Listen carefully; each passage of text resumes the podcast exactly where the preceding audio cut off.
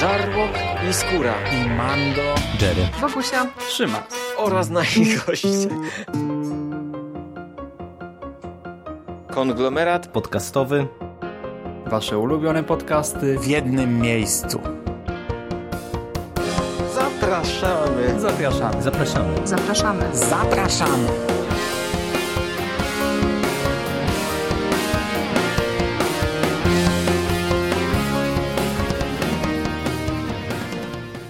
Witamy w konglomeracie podcastowym.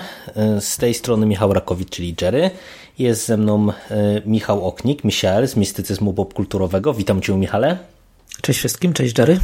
Spotykamy się już po raz czwarty, aby porozmawiać o Transmetropolitan Warrena Ellisa z rysunkami Darika Robertsona i wyjątkowo w tym tomie także Rodneya Ramosa, który do tej pory chyba był tylko i wyłącznie kolorystą, e, a w tej chwili e, także przynajmniej jeden z zeszytów, jeżeli dobrze pamiętam, e, narysował. No i cóż, jesteśmy na czwartym tomie, czyli już tuż przed wielkim finałem całej serii, który nastąpi dosyć niedługo, chyba z naszej perspektywy, bo w sierpniu.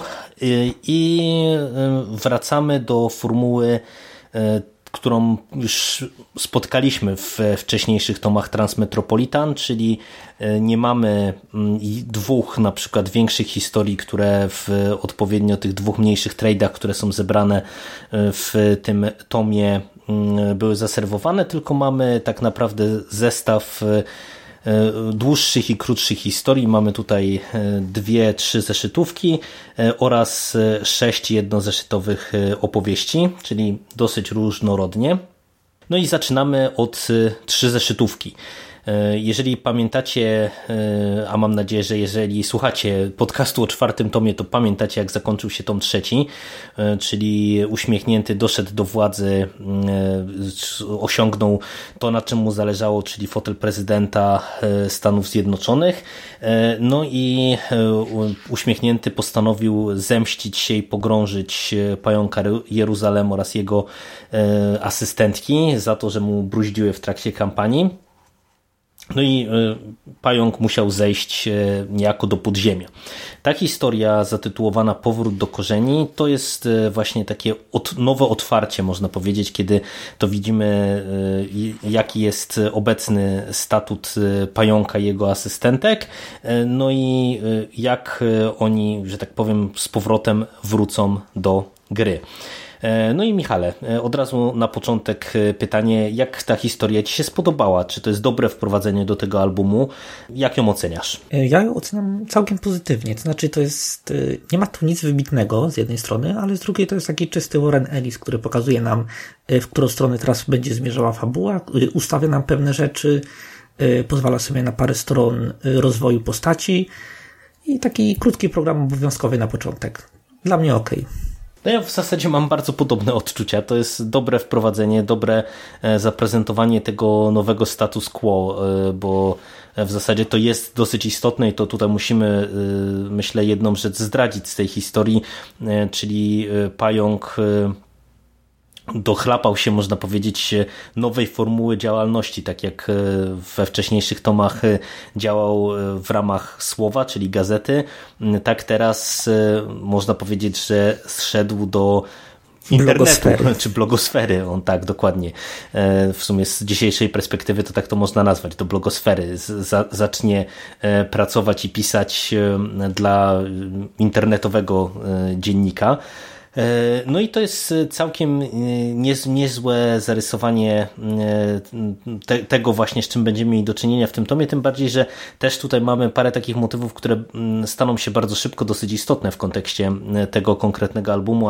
i możemy się domyślić całej historii, bo między innymi mamy też pokazanego pająka, który zaczyna borykać się z problemami zdrowotnymi z jednej strony, a z drugiej strony no musi troszeczkę zmienić podejście i, i, zmienić formułę swojej działalności, czy przypomnieć sobie, y, co tak naprawdę spowodowało, że jest tym, kim jest. E, no, przyzwoite, e, interesujące otwarcie, po którym dostajemy kilka historii e, tych jednozeszytowych. Mm, pierwsza z nich to biznes. historia rany do, biznes. dosyć, Ojej, dosyć mocna. Tak, właśnie dosyć ciężka, dosyć e, mocna, skupiona na e, seks biznesie nieletnich e, w mieście. No i powiedziałaś już, że historia dosyć ciężka, e, ale e, dobra. Tutaj Elis się wywiązał z e, celu, jaki sobie postawił. Nie wiem, jaki Elis sobie stawiał cel, ale yy, znaczy ja, ja miałem wartościowe katarzis po przeczytaniu tego komiksu. To nie znaczy, że po, pozytywne odczucia, ponieważ to jest temat, w którym nie wyobrażam sobie, by ktokolwiek mógł mieć pozytywne odczucia. Ale wydaje mi się, że on nie, nie tyle opowiedział historię, co przedstawił pewną sytuację i pokazał, że y, nie ma łatwej odpowiedzi na tę sytuację. To jest coś, czego, y, co, rzadko widzimy w komiksach Y, nawet w komiksach, wiesz, niszowych, takich jak Transmetropolitan trochę jest niszowy, chociaż to on jest niszowy mainstreamowemu, ale generalnie nie, nie widujemy takich narracji, w których jest pokazana sytuacja, w której nie, nie da się prosto rozwiązać, wiesz, nie, nie, da się rozwalić kogoś, nie, nie da się pokonać jakiegoś wielkiego złego, po którym wszystko wraca do normy. Y, Pająk tutaj y, ukazuje pewne procesy systemowe, które doprowadzają do tej y, sytuacji i nie, nie daje nam na nie odpowiedzi pod koniec. Po prostu zo- zostawia nas z tym całym bagażem emocjonalnym, który wyprodukował przez poprzednie 20 stron. I tyle. I, I to właśnie myślę, że to jest największa siła tego, tego rozdziału, że y, okej, co z tym zrobić? Niby mamy jakieś odpowiedzi, y, jakieś sugestie, ale to, to nie jest sprawa dla jed- jednej osoby. To jest sprawa, y, którą można rozwiązać tylko, wyłą- tylko i wyłącznie przekształcając cały system. A to jest praca na wiele pokoleń, na wiele lat, więc y, Warren Ellis daje nam tutaj odpowiedzialność zamiast fajerwerków i myślę, że właśnie dlatego ten numer jest taki przejmujący. Chyba, że ty masz jakąś inną opinię. E, Nie, absolutnie się tutaj z Tobą zgadzam. E, To jest naprawdę e, zeszyt grubego kalibru. No, ja tak się zapytałem, że mm, Ciebie o, o, ten, o to, czy Elisowi udało się zrealizować cel, który sobie postawił, bo wydaje mi się, że właśnie było jego celem trochę potrząsnąć czytelnikiem i wybić go ze strefy komfortu w nieco inny sposób niż tylko tą kwestią stricte polityczną. Wraca w sumie do czegoś, co trochę zeszło w którymś momencie w Transmetropolitan na dalszy plan, czyli e, właśnie do tej warstwy, warstwy takiej bardzo mm, mocno społecznie zaangażowanej, że się tak wyrażę, bo mieliśmy przecież od samego początku e, dosyć duży nacisk e, na to w tym komiksie. W którymś momencie e, trochę e, to zostało e, przekalibrowane w kierunku tym, tej polityki, tego, tego świata właśnie wielkiej polityki. E, No tutaj wracamy do tych wątków społecznych, no i to jest naprawdę e, bardzo dobrze zrobione, bo właśnie tak jak mówisz, no tu mm, jest zaprezentowana konkretna e, sytuacja, na którą nie dostajemy odpowiedzi, ale która zmusza nas do ja- jakichś przemyśleń, tym bardziej, że z jednej strony mamy tutaj pokazany teoretycznie system, w jakim miasto funkcjonuje, odmienny od naszego, no ale umówmy się, że y, konotacje y, w stosunku do naszego Wydaje mi świata. się, niepokojąco podobny do naszego Tak, dokładnie, dokładnie tak. Dokładnie tak, to jest to, że teoretycznie tutaj widzimy miasto, które jest zupełnie e, obce i zupełnie dziwaczne, a tak naprawdę kiedy zaczynamy czytać tego rodzaju historie, no to, e, to się nam przypomina nazbyt wiele rzeczy, wydaje mi się, z tego naszego świata. No tak, zdecydowanie. Y, Wydaje mi się, że ten numer i kolejny tworzą taką trochę dylogię, ponieważ ten numer skupia się na temacie dziecięcej prostytucji, a drugi skupia się na sytuacji osób chorych psychicznie. I dla mnie, ja je trochę rozpatruję w ramach takiego dwustrzału y, problematyki społecznej. Że Elis y, na, na dłuższy moment porzuca fabułę, żeby powiedzieć nam coś o świecie. Mhm. I nie, nie, nie są to rzeczy zbyt przyjemne, ale to jest pigułka, którą no, trzeba czasem przełknąć, więc dla mnie wielkie kudosy dla y, scenarzysty za to, co tutaj zrobił. No ja się tutaj w pełni pod tym podpisuję, bo tak jak już e, powiedziałeś słusznie, ten kolejny zeszyt, e, czyli jest jakiś powód, no to jest można powiedzieć dalszy ciąg e, tak naprawdę tego, te, tego postawienia na, na te wątki społeczno, społeczno-obyczajowe. No i to też jest kolejny bardzo mocny zeszyt, kolejna bardzo mocna historia i mm, to jest w sumie też niezły kunszt e, Elisa jako scenarzysty, że w sumie e, tak tuż przed finałem teoretycznie dostajemy takie no, spowalniacze, można powiedzieć, ale mm, jako czytelnicy myślę, że ani my, ani nikt, kto y, ten komiks czyta, nie powinien mieć poczucia, że to jest, wiesz, takie sztuczne spowolnienie albo, albo nie wiem, że coś, co, coś, coś nam tutaj nie gra, no bo po prostu te historie są bardzo mocne, bardzo fajne, z bardzo ciekawym E, przekazem i, i po prostu kopiące nieźle czytelnika po, po pysku. Wiesz co, wydaje mi się, że one były potrzebne w takim szerszym kontekście komiksu, żeby pokazać, że Pająk jest mimo wszystko idealistą, który troszczy się o słabszych i korzysta z tych swoich wszystkich przywilejów społecznych, które ma, bo wiesz, jest popularny, ma swoją platformę, ludzie go słuchają, jest odpowiedzialny za kształtowanie opinii publicznej i on to wykorzystuje właśnie, żeby przyciągać uwagę do tego typu rzeczy. Pająk jest według mnie antybohaterem.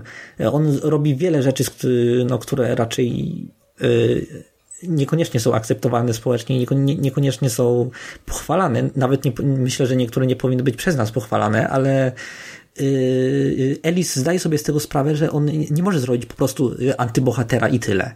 Ponieważ no, śledzilibyśmy przy, przygody jakiegoś dupka, który, wiesz, wydał się w polityczny spór z prezydentem i, wiesz, taki pojedynek pacanów prowadzi z nim.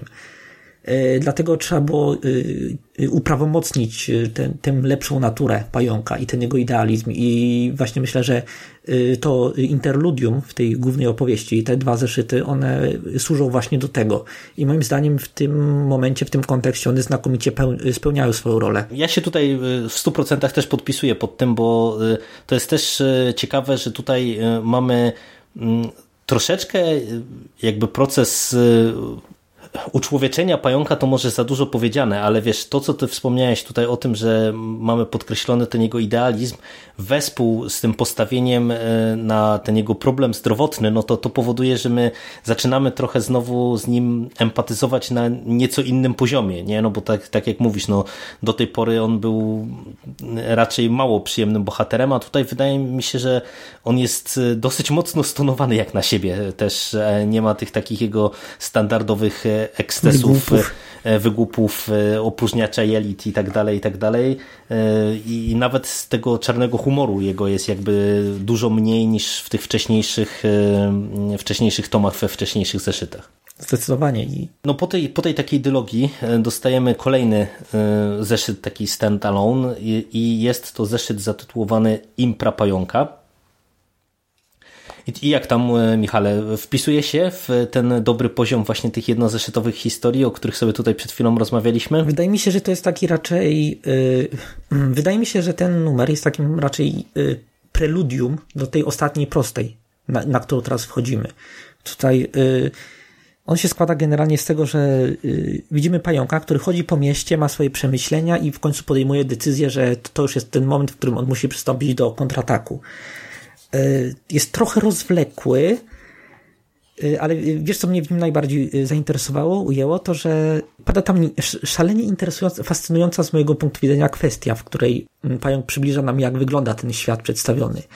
Otóż ludzie zapomnieli, jaki jest rok, mhm. prawdopodobnie chodzi o takie, wiesz, zapomnieli w cudzysłowie, że nikogo to nie obchodzi i zaczynają liczyć czas za pomocą punktów orientacyjnych w historii najnowszej, na przykład ileś tam lat po śmierci tego gościa, albo mm, ileś tam tak, lat tak, tak. po śmierci ten. I y, Pająk mówi tam coś bardzo interesującego. Ja właśnie znalazłem tę stronę i, i to leci mniej więcej tak. Y, trudno jest, y, trudno jest odnieść się do przeszłości bardziej niż kiedykolwiek żyjemy w teraźniejszości, a przynajmniej tak mi się wydaje. Y, ja to znajduję bardzo interesującym, ponieważ w naszych czasach według mnie jest zupełnie odwrotnie. I widać, że ten komiks powstawał na przełomie tysiącleci, kiedy y, no, historia y, zdawała się iść pełną parą do przodu. Wiesz, było -hmm, mnóstwo mm -hmm. nowych rzeczy, dokonywały się takie różne radykalne transformacje polityczne, społeczne wiesz, to było jeszcze przed kryzysem ekonomicznym, przed y, upadkiem World Trade Center i tak dalej i ten świat właśnie, y, który widzimy w Transmetropolitan, on jest od odbiciem tej rzeczywistości według mnie, tej rzeczywistości, w której ten komiks powstawał y, w której, wiesz, wszystko pędziło do przodu i ludzie tak jakby trochę zapomnieli o historii, bo w tym momencie, po tych dwudziestu kilku latach od premiery tego komiksu, E, to według mnie... No, z... Ten resentyment za, nie wiem, latami 80., tak? Znaczy chodzi o to, że to się tak jakby odwróciło, że teraz y, bardzo mocno żyjemy przeszłością, mhm. i trudno nam jest się odnaleźć w teraźniejszości. Nie wiem, czy słyszałeś o takiej teorii jak hauntologia. Tak, tak, tak. Ja wspominałem o tym kilka razy, że pewien Mark Fisher, brytyjski mm, analityk i filozof, on mm, zaobserwował taką właściwość, że po upadku muru berlińskiego i we współczesności mamy taki zwrot w stronę przeszłości. Jest nam bardzo łatwo, między innymi ze względu na to, że technologia się tak rozwinęła, wracać do tej przeszłości. Kiedyś jak na przykład chciałeś obejrzeć sobie y, z archiwum Mix serial, musiałeś, wiesz, y, nie wiem, pożyczać od kogoś y, kasetę VHS albo czekać na jakąś powtórkę na Polsacie czy coś w tym rodzaju. Jak dzisiaj chcesz obejrzeć z archiwum Mix, to jest cztery kliknięcia już oglądasz. Bardzo łatwo jest nam wracać do tej przeszłości, ta przeszłość jest bardzo blisko nas. E, i, yy, tak, i to też widać od, odzwierciedlenie w naszej kulturze popularnej, ponieważ wszystko jest teraz albo rebootem, albo restartem, albo adaptacją komiksu, który powstał 50 lat temu. Właśnie w, pomiędzy, y, znaczy na przełomie XX i XXI wieku, kiedy powstawał Transmetropolitan, który też jest oryginalną kreacją, on nie bazuje na niczym, to jest y, właśnie też znacząca rzecz. Właśnie wtedy było zupełnie odwrotnie Wtedy wiesz, wtedy powstał, powstał Matrix, który był y, takim game changerem trochę. Y, y, kultura popularna, która się ukazywała, ona nadal była mocno nostalgiczna czasami, ale to cały czas opierała się na nowych historiach, nowych opowieściach, nie tak jak dzisiaj. I te, kończąc już tą moją rozwlekłą dygresję, to ja znajduję to trochę takim słodko-gorzkim, tę obserwację, że wiesz, że kiedyś mieliśmy, jak to powiedział pająk, trudno nam było odnieść się do przeszłości, bo byliśmy cały czas w teraźniejszości. Tak, teraz jest nam trudno odnieść się do teraźniejszości i przyszłości, ponieważ cały czas ta przeszłość jest z nami. Ale się rozgadałem. No, ale to bardzo dobrze, bo ciekawe, ciekawe spostrzeżenia. Ja też wiem, że akurat hauntologia to jest twój konik taki w ostatnim okresie. No trochę tak. Także to, to tym bardziej e, fajnie, że, że tutaj to wyciągnąłeś na powierzchnię, bo mm, no faktycznie e, zdecydowanie tutaj się pod tym można podpisać, co powiedziałeś.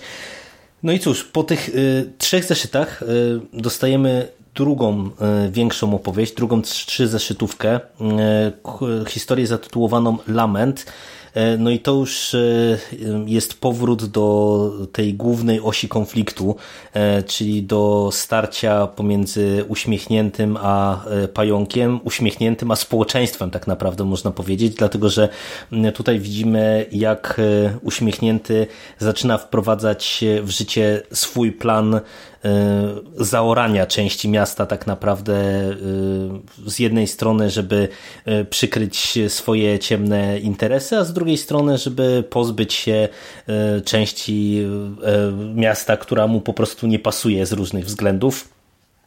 No i to jest e, kolejna mocna opowieść, chociaż ona jest e, mocna na trochę innym poziomie niż e, właśnie te postawione tak bardzo mocno na te wątki społeczno-obyczajowe, no bo tutaj po prostu wchodzimy na kwestie polityczne i, i, widzimy te mechanizmy brudnej polityki, e, które tutaj są stosowane po całości. E, no i choć można by, było można by teoretycznie zauważyć, że e, hej, tak źle to nie jest, ale kurczę, nie, nie, nie wiem, czy bym się podpisał, czy aż tak źle nie jest w niektórych przypadkach pewnie i w niektórych krajach jest, i, i to jak się robi politykę, to z tym naprawdę pewnie e, no, różnie Metropolitan jest strasznie y, paradoksalny, bo z jednej strony on widać, że on jest produktem swoich czasów, ale z drugiej czasami tu pojawiają się takie motywy, że trochę za blisko domu to wszystko uderza, więc no, zdecydowanie tak. jest tak, jak mówisz. No i tutaj ja, zanim Ci oddam głos i Cię zapytam właśnie, jak Ci się spodobała w ogóle ta, ta historia, no bo to, to już jest ewidentne podprowadzenie pod ten wielki finał, e, to od razu chciałbym też zwrócić uwagę, że właśnie w, w przypadku tej historii e, jako rysownik pojawia się także Rodney Ramos, który, tak jak wspomniałem, e, odpowiadał za tusz we wcześniejszych numerach i to jest też w sumie dosyć paradoksalne, bo ja mam wrażenie, że te rysunki są bardzo, bardzo mocno mm, zbliżone do e, tych rysunków e, Robertsona. Na tyle mocno, że e, ja ci powiem, że w pierwszej chwili to się w ogóle nie zorientowałem, że to już doszliśmy do tego zeszytu rysowanego przez Ramosa, tylko że to jest po prostu kolejny, kolejny zeszyt. Dopiero w którymś momencie, bo on troszeczkę inaczej rysuje postaci, mam wrażenie, to, to dopiero mi się jakoś tak rzuciło w oczy, że, że tu się faktycznie rysownik zmienił. No ale oddaję Ci głos. Jak tam oceniasz właśnie to podprowadzenie do tego wielkiego finału? Ono, ono też było potrzebne. Tak jak y, ta dialogia, o której mówiłem, y, ona była nam potrzebna, żeby pokazać, y, nam, przypomnieć nam, że pająk jest idealistą i że jednak powinniśmy mu kibicować. To tak, y, ten tryptyk zeszytów, on nam pokazuje właśnie, że dlaczego y, uśmiechnięty jest, y, przypomina nam, dlaczego uśmiechnięty jest antagonistą, bo wiesz, większość negatywnych rzeczy, które do tej pory widzieliśmy jakie robi uśmiechnięty y, obecny prezydent, to one były raczej, wiesz, taka, takie złośliwości mierzone bezpośrednio w pająka. Y, z wyjątkiem oczywiście zabójstwa tej swojej y, asystentki, żeby mhm, sobie tak, poprawić tak, tak, tak. wynik w sondażach. Ale o, o, tym można było już na tym etapie troszkę zapomnieć, dlatego tutaj Elis według mnie przypomina, dlaczego ten, no, dlaczego ten antagonista jest jednak postacią negatywną i nie powinien. I Y, ten konflikt nie jest jedynie osobisty na linii pająk-prezydent, ale jest y, czymś szerszym, czymś, co ma wpływ na całe miasto i prawdopodobnie nawet cały kraj. Y, to był dość mocny, ale też, też dość dobrze zrobiony rozdział opowieści. Podobało mi się, a właśnie jeszcze co do tych rysunków, co do ilustracji, ja przyznam się, że w ogóle nie zauważyłem tej zmiany. No bo to jest, to, jest, to jest tak naprawdę, to jest taki styl rysowania bardzo zbliżony do e, Robertsona. Myślę, że to, że on pracował cały czas e, z tą dwójką, e, czyli z Robertsonem i z Elisem, no to na pewno miało istotne znaczenie, że te rysunki są tak zbliżone po prostu. No zdecydowanie. Co ja mówiłem? A, mówiłem o fabule. On nam też pokazuje tu trochę sposób, w jaki ten komiks się zestarzał, ponieważ tutaj prezydent musi robić rzeczy, które y, zamaskują te jego niecne zamiary. Wiesz, tak, mhm, różne. Tak, tak. Y, cała ta bizantyjska intryga, która ma niby odwrócić od niego uwagę i tak dalej. Y, dzisiaj to już niestety obawiam się, że wie, wiele niestety krajów, także tych krajów pierwszego świata, tych, które nazywamy krajem pierwszego świata, no to prezydenci nie bawiliby się w te rzeczy, tylko jeszcze by przy, przy oklaskach tłumu je robili, więc tutaj Elis jest zdecydowanie idealistyczny nawet przedstawiając antagonistów. Jakich my, nie, Jerry, jakich my czasów dożyliśmy, że są gorsze niż rzeczywistość Transmetropolitana? No, nie, no niestety tak, tak, tak Uderzyła to, mnie ta refleksja, ta, tak, tak, tak to, lęki egzystencjalne. Tak, to czasem niestety bywa. Y, no ja autentycznie jestem nieraz w szoku, że mimo, że ten komiks, mówię, wydaje się być e, umocowany bardzo mocno w przeszłości i teoretycznie prezentuje nam przyszłość, no to, to faktycznie mm, Elis e, pod niektórymi względami okazał się prorokiem, nie? E, o... To też jest hauntologia. Przy, przywołujemy przeszłość, bo ten komiks teraz jest przeszłością. No, dokładnie tak. No dobra, nie, nie, ale skupiając się już na y, opisie komiksu. Według mnie bardzo dobrze rozplanowany, bardzo, y, on ma taki bardzo ciężki klimat. Cały czas to zagrożenie wisi nad tymi bohaterami. Bardzo długo nie, nie wiemy, co się stanie. Jest taka, takie, wiesz, jak y, gęstniejące powietrze przed burzą. Metaforyczną i dosłowną, bo ten komik właśnie rozgrywa się w dużej, y, ten rozdział rozgrywa się w dużej mierze w trakcie deszczu i burzy. No ja ci powiem, że Super, dla mnie bomba. Mi się bardzo podobało te, ten, ten tryptyk y, z kilku powodów. Y, po pierwsze właśnie on jest bardzo dobrze rozplanowany, tak jak powiedziałeś i mm, tutaj Elis fajnie ten komiks, te trzy zeszyty rozplanował pod tym kątem, że my tutaj z jednej strony mamy bardzo mocno popchniętą akcję do przodu, jeżeli chodzi o ten główny wątek polityczny.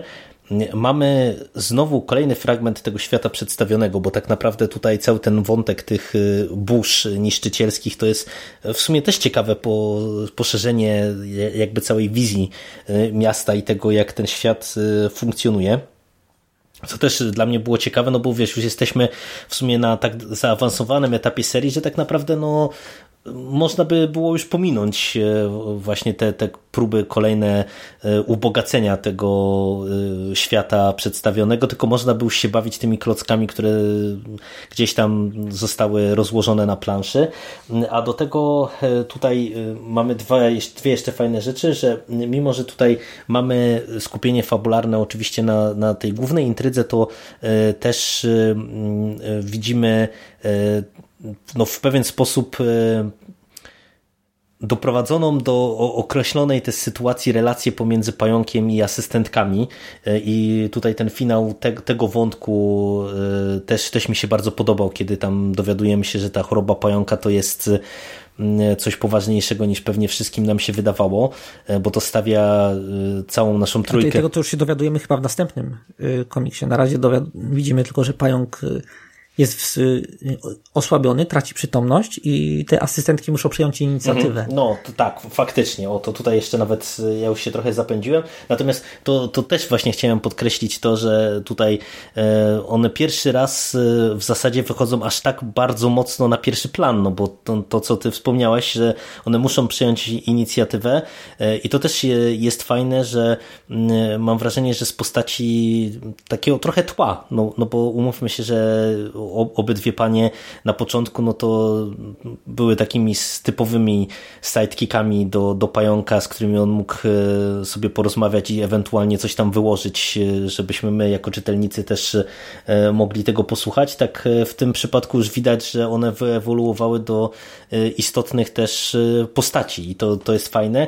A przede wszystkim też jest tak, że ten komiks jest bardzo dobrze rozplanowany w kontekście całej serii, no bo tak naprawdę widać we wszystkich trzech tych dalszych zeszytach, e, że reperkusje tego, co tutaj dostaliśmy, będziemy już widzieli pewnie no, do samego końca tak naprawdę. No zdecydowanie. No i po tej y, trzyzeszytowej historii dostajemy znowu trzy kolejne y, jednozeszytowe opowieści i zaczynamy... Ale one teraz przechodzą tak jedna w drugą, tak, i, a druga tak. w trzecią. To, to jest, można je trochę traktować jako y, odrębną całość, wydaje mi się. Tak, tak, tak. To, to w zasadzie tutaj też się pod tym podpisuje, bo ta płynność to jest E, podkreślona nawet tym, że mam wrażenie, że chyba tutaj nawet plansze tytułowe w przypadku części tych zeszytów e, są na końcu. E, przynajmniej w dwóch mi się tak wydaje. Ale to w Transmetropolitan to jest chyba dość częste. No, ale tutaj wiesz, to powoduje, że jak się czyta te jednozeszytówki tak mhm. w ciągu, no to po prostu właśnie ta płynność jest jeszcze, bar jeszcze bardziej podkreślona, jeszcze bardziej widoczna. E, no i zaczynamy od to, co wiem, czyli właśnie tego komiksu, gdzie ja już się trochę zapędziłem, kiedy e, widzimy e, pająka w, w domu tego bogatego ojca jednej ze swoich asystentek, kiedy on jest leczony, kiedy się dowiadujemy, że ten jego stan zdrowia jest dużo gorszy niż tak naprawdę nam się wszystkim wydawało.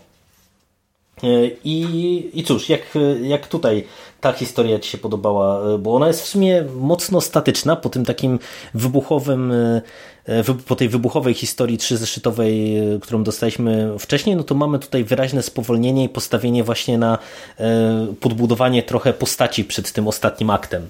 Kupiła Ci ta historia? Pająk, pająk dowiaduje się czegoś w tej historii o sobie, co no, wpłynie na wszystko, co będzie się działo potem. I właśnie jest tak skonfrontowany z własną śmiertelnością Yy, I to ma odpowiedni ciężar, ponieważ właśnie daje yy, czytelnikom większą, znaczy daj, dostaje deadline. I właśnie musi w ramach tego deadline'u teraz operować, bo do tej pory mógł robić co chciał.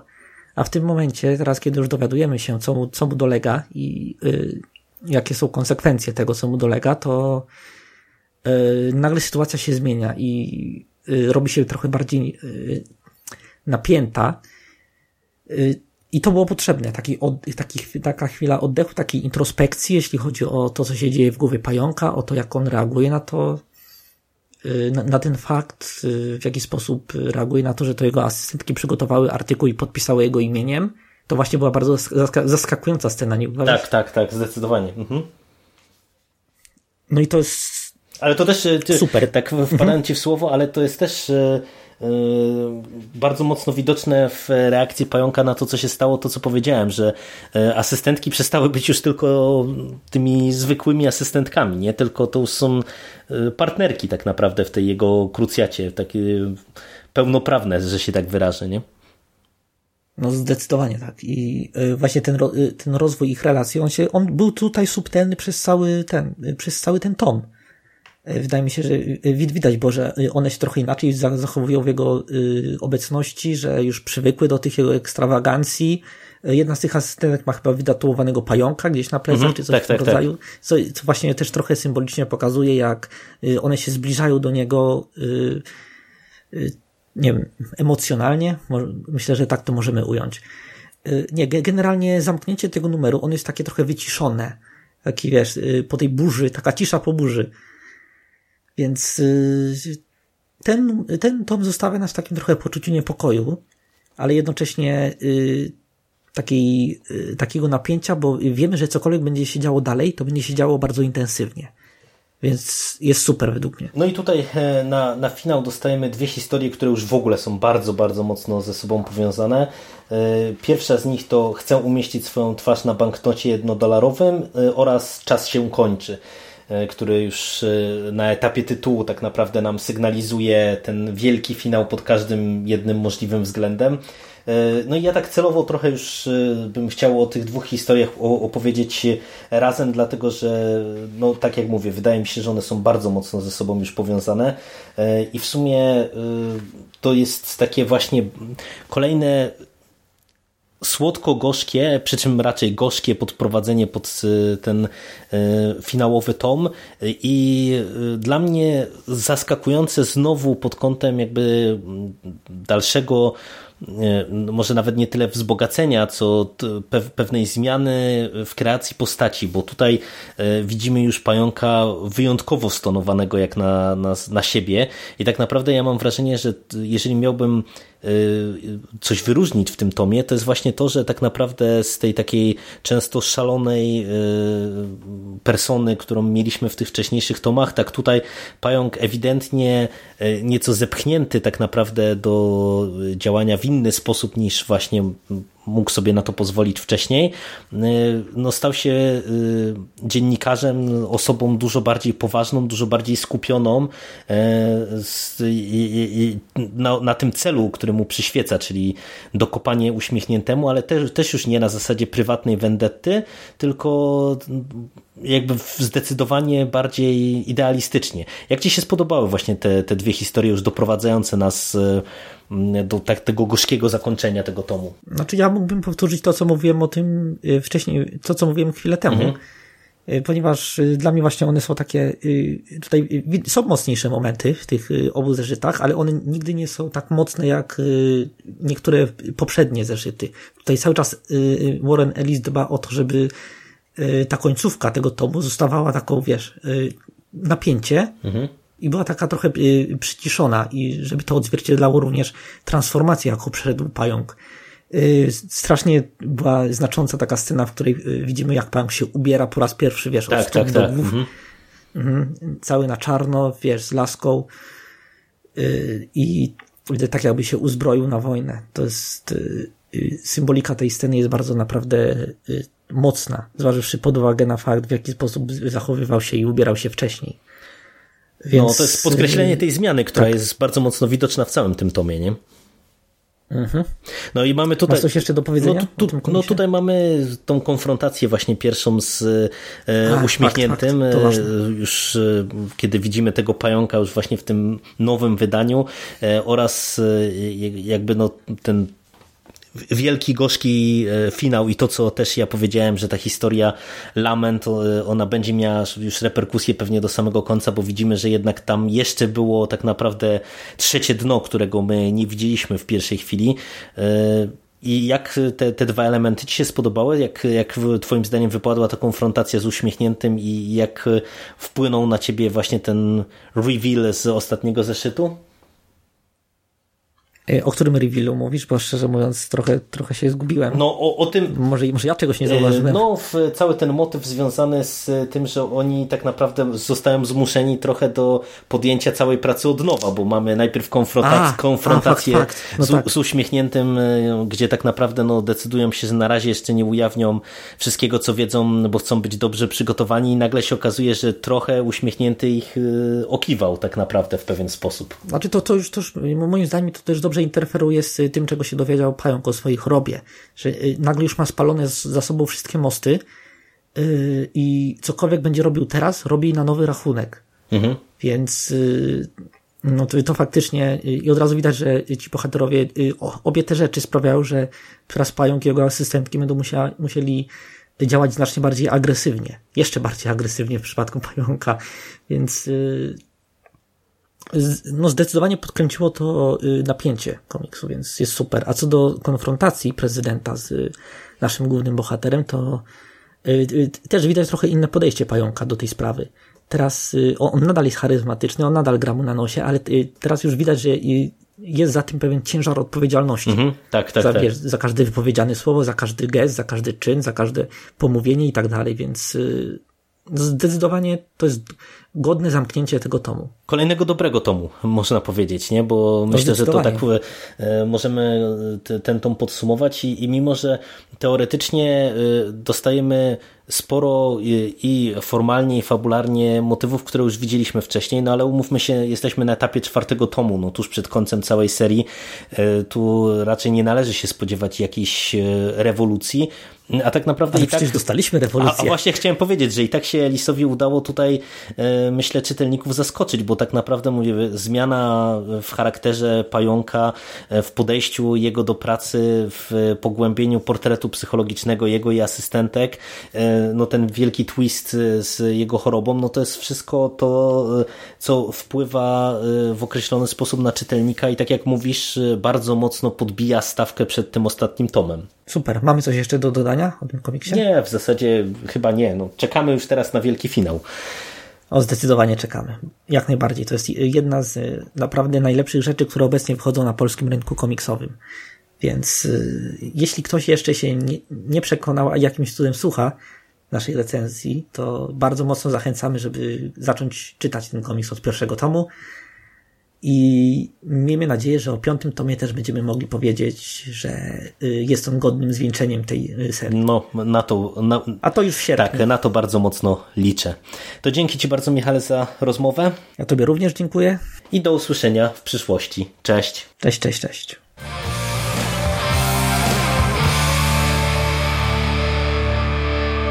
Finished? That's it, man. Game over, man. It's game over. What the fuck are we gonna do now? What are we gonna do? It's over. Nothing is over! Nothing! You just don't turn it off!